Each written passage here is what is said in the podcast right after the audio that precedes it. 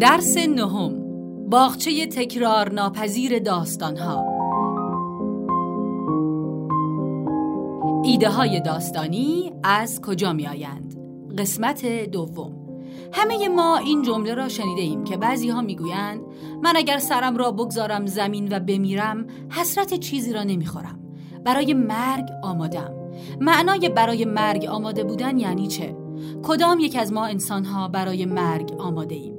تصور من این است که آنکه سیر و پر زندگی کرده است حسرت مرگ را نمی‌خورد. آنکه قصه های زیادی را دیده و شنیده و تجربه کرده افسوس نمی‌خورد. آنکه زندگیش را به بتالت نگذرانده و در لحظه های حال زندگی کرده و جرعه جرعه از تیک تاک اقربه های ساعت نوشیده افسوس نمی‌خورد.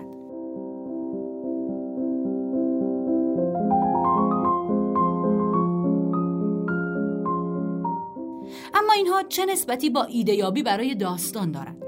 یکی از منابع اصلی خمیرمایه های داستانی زندگی شخصی است. شاید مهمترینشان هم باشد. در زندگی شخصی است که ما یک داستان را تجربه می کنیم در تجربه های روزمره و اتفاقهای کوچک و بزرگ زندگی شخصیمان است که داستانها در ما ریشه می دوانند.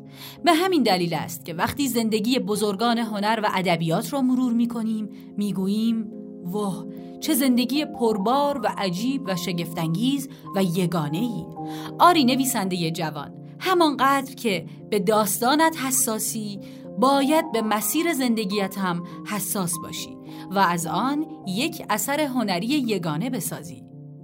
زندگی درخشانی که خودش یک کتاب باشد پر از اتفاق و حادثه و تلخی و شیرینی و خنده و غم عمیق و تاثیرگذار آموزنده و بینظیر پر از تجربه های ژرف و دریافت های شگفت. زیبایی پایان ناپذیر زندگی در تکرار ناپذیریش است. پس نباید آن را هیچ وقت از دست داد. زندگیت سبد ایده هایت خواهد بود. باغچه داستانهایت. کنارش می نشینی و ایده ای را از آن چیده و لای دفترت می گذاری و خشکش می کنی آن وقت داستان جدیدی خواهی داشت. داستانی که خوانندت خواهد گفت چقدر این داستان به نویسندش نزدیک است. انگار طعم واقعی آن را چشیده و لمس کرده است.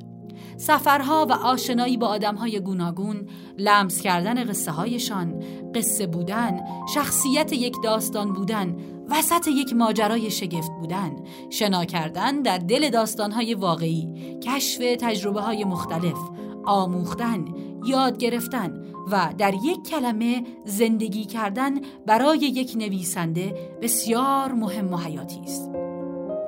بیاییم این فرصت یگانه را دوست داشته باشیم و به راحتی از دستش ندهیم. بیاییم یک جا نمانیم و مثل رودخانه جریان داشته باشیم. بیاییم بازی کنیم حرکت کنیم و در زمان و زمین شناور باشیم. از اینجا به آنجا از دل آن قصه به قصه دیگر. بیاییم با زندگیمان هم داستان بنویسیم.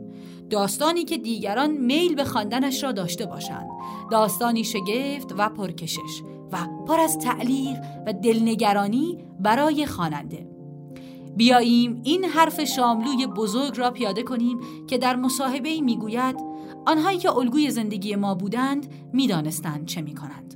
آنها به مرگ فکر نکردند فقط به زندگی فکر کردند. و چه خوب است که ما هم بتوانیم واقعا به آنجا برسیم که مرگ برایمان وجود نداشته باشد در حالی که قاطعیت وجودش بیشتر از زندگی است. اما وجود نداشته باشد یعنی عملا ترد شود. اهمیت و ارج زندگی در همین است که موقت است. اینکه تو باید جاودانگی خودت را در جای دیگری بجویی و آنجا انسانیت است. درس هایی برای نوشتن را در قسمت های بعد دنبال کنید.